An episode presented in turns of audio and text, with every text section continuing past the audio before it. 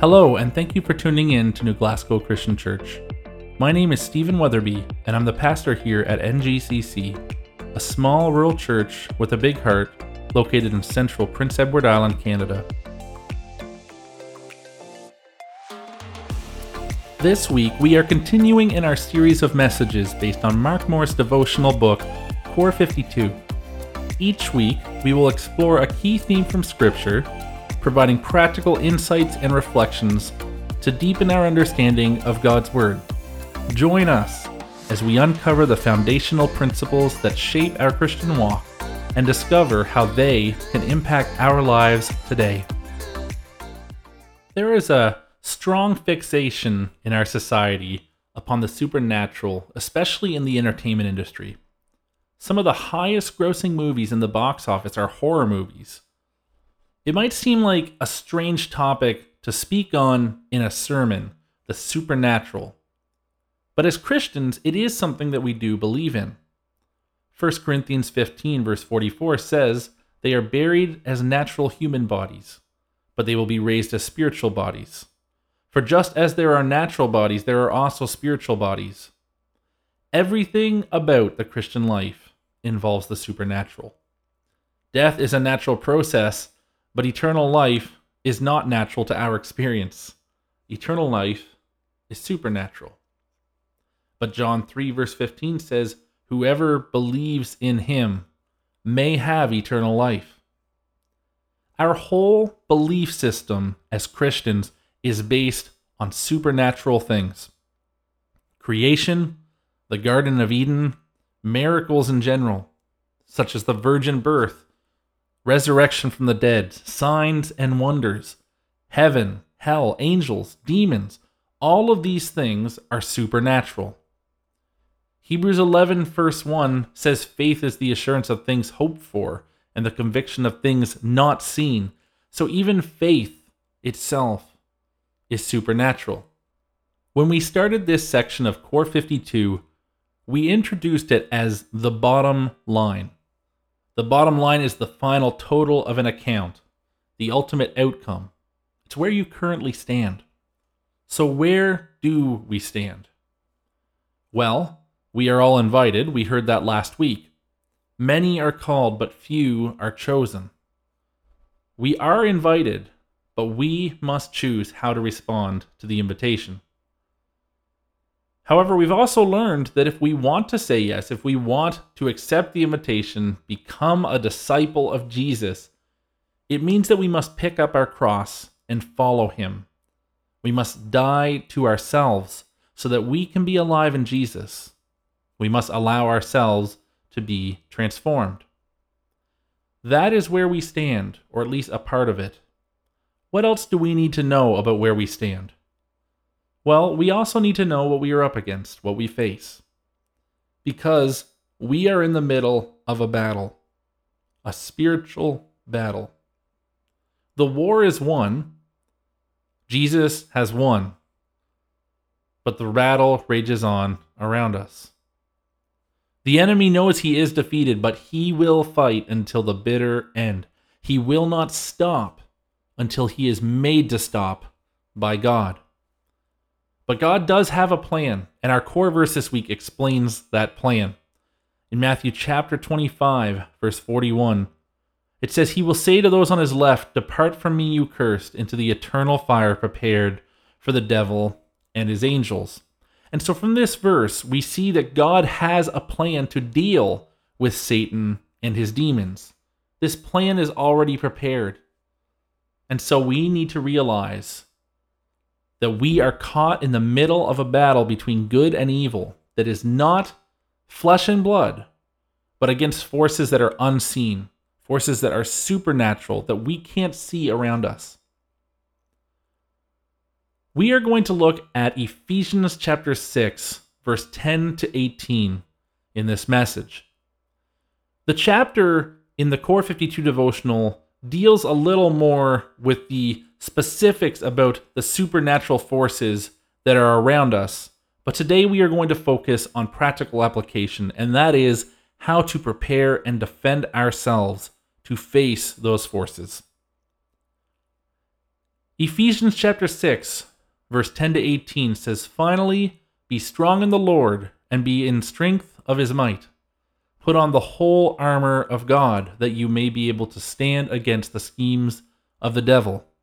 For we do not wrestle against flesh and blood, but against the rulers, against the authorities, against the cosmic powers over this present darkness, against the spiritual forces of evil in the heavenly places. Therefore, take up the whole armor of God, that you may be able to withstand in the evil day, and having done all, to stand firm. Stand therefore, having fastened on the belt of truth, and having put onto the breast, breastplate of righteousness, and as shoes for your feet, having put on the readiness given by the gospel of peace. In all circumstances, take up the shield of faith with which you can extinguish all the flaming darts of the evil one, and take the helmet of salvation and the sword of the Spirit, which is the Word of God, praying at all times in the Spirit with all prayer and supplication. To that end, keep alert with all perseverance, making supplication for all the saints. We tend to believe that the reality of the spiritual realm is a small and tiny piece of our existence and our reality. But the truth is the opposite. Our physical existence is actually a small and tiny piece of our spiritual reality. So, if we believe in the supernatural and if we believe that it matters deeply, then it, it matters that we protect ourselves the way Scripture tells us to and the way that Jesus himself did. So today we are going to talk about the armor of God, beginning with truth. Truth holds our life together like a belt. It gives us direction and purpose, and it can free us from sin. John chapter 8, verses 32 to 34 says, Then you will know the truth, and the truth will set you free. They answered him, we are the offspring of Abraham and have never been enslaved to anyone. How is it that you say you will become free? Jesus answered them, Truly, truly, I say to you, everyone who practices sin is a slave to sin. If we are to hold our lives together, we must hold to what is true. The problem is we are continually being fed and sold things that are untrue. The world and the media around us is filled with lies, pumping us with falsehoods that are intended to trap and deceive us. And what happens is we become slaves and willing followers of this world without even realizing that it is happening. And so it is very important that we hold to what is true. Hebrews 12, verse 1 says, Therefore, since we are surrounded by such a great cloud of witnesses, let us throw off everything that hinders and the sin that so easily entangles. The first tool to defend ourselves against spiritual warfare that is raging around us is to cling to truth. The second tool that we have at our disposal is righteousness, which guards us like a breastplate. The typical Roman soldier wore a protective covering called a breastplate, which would cover the vital organs like the heart, lungs, and liver. If any of those organs were injured, the life of the soldier would be in serious jeopardy. If we try to run into this spiritual warfare that is raging around us with only our own righteousness, our own moral compass, our own good deeds, we will never succeed. We need a righteousness that can only come from Jesus. But He does give us that righteousness, and He does give us the ability to pursue it. Doing what is good and what is right will help to guard our hearts. But ungodly living will endanger us and make us vulnerable to attack from the enemy, especially attacks in the form of emotional guilt. When we consider what our righteousness looks like, we can see a picture from Isaiah chapter 64, verse 6, which says, We have all become like one who is unclean, and all of our righteous deeds are like a polluted garment. that is what our so called righteousness looks like before God. But listen to what Paul has to say about the righteousness from Christ in Philippians 3, verse 9. He says, Be found in him, not having a righteousness of my own that comes from the law, but that which comes from faith in Christ, the righteousness from God that depends on faith. So when you are under attack, when you stand accused, whose righteousness do you want to be your guard against it? Your own or the righteousness that comes through Christ? The third tool is the gospel of peace, which is crucial to our ability to stand. To do battle, a soldier must be prepared to go, and so a pair of good, strong sandals were absolute necessities. Likewise, before we can do battle, we must also be prepared. However, the difference is our preparation comes from the gospel. The gospel is the good news about Jesus, and through it, we can tell others how they can have peace with God. True peace. Peace for their souls. Romans chapter 1, verse 16 to 17 states, For I am not ashamed of the gospel, for it is the power of God for salvation to everyone who believes to the Jew first, and also to the Greek. For in it the righteousness of God is revealed, from faith for faith. As it is written, the righteous shall live by faith. Let me ask you this question. If someone walked up to you on the street and asked you to share the gospel with them, would you be prepared to answer them? Could you do it? Or would you say, you should come to the church and talk to my pastor? Listen, it is not my job to share the gospel with others because I am a pastor. It is my job to share the gospel with others because I am a disciple of Jesus. We all hold this hope, this hope that can literally transform lives and bring incredible peace and we should all be ready to share it. Romans 10, verse 15 says, How beautiful are the feet of those who bring good news. Fourth is faith, which is like a shield. A strong faith in God can protect us from every fiery arrow that Satan can shoot at us, such as things like false doctrine, temptation to sin, and persecution. But this faith only comes from and is strengthened by the Word of God. As we just read in Romans chapter 1, verse 17, for in the gospel the righteousness of God is revealed, a righteousness that is by faith, first to last, just as it is written, the righteous will live by faith. Whether you are ready or not, whether you are prepared for it, Satan is going to come at you. And if you do not have your shield, and if you do not have your shield up and ready, if you're not investing in your faith, arrows are going to get through. The fifth tool is salvation, which is like a helmet.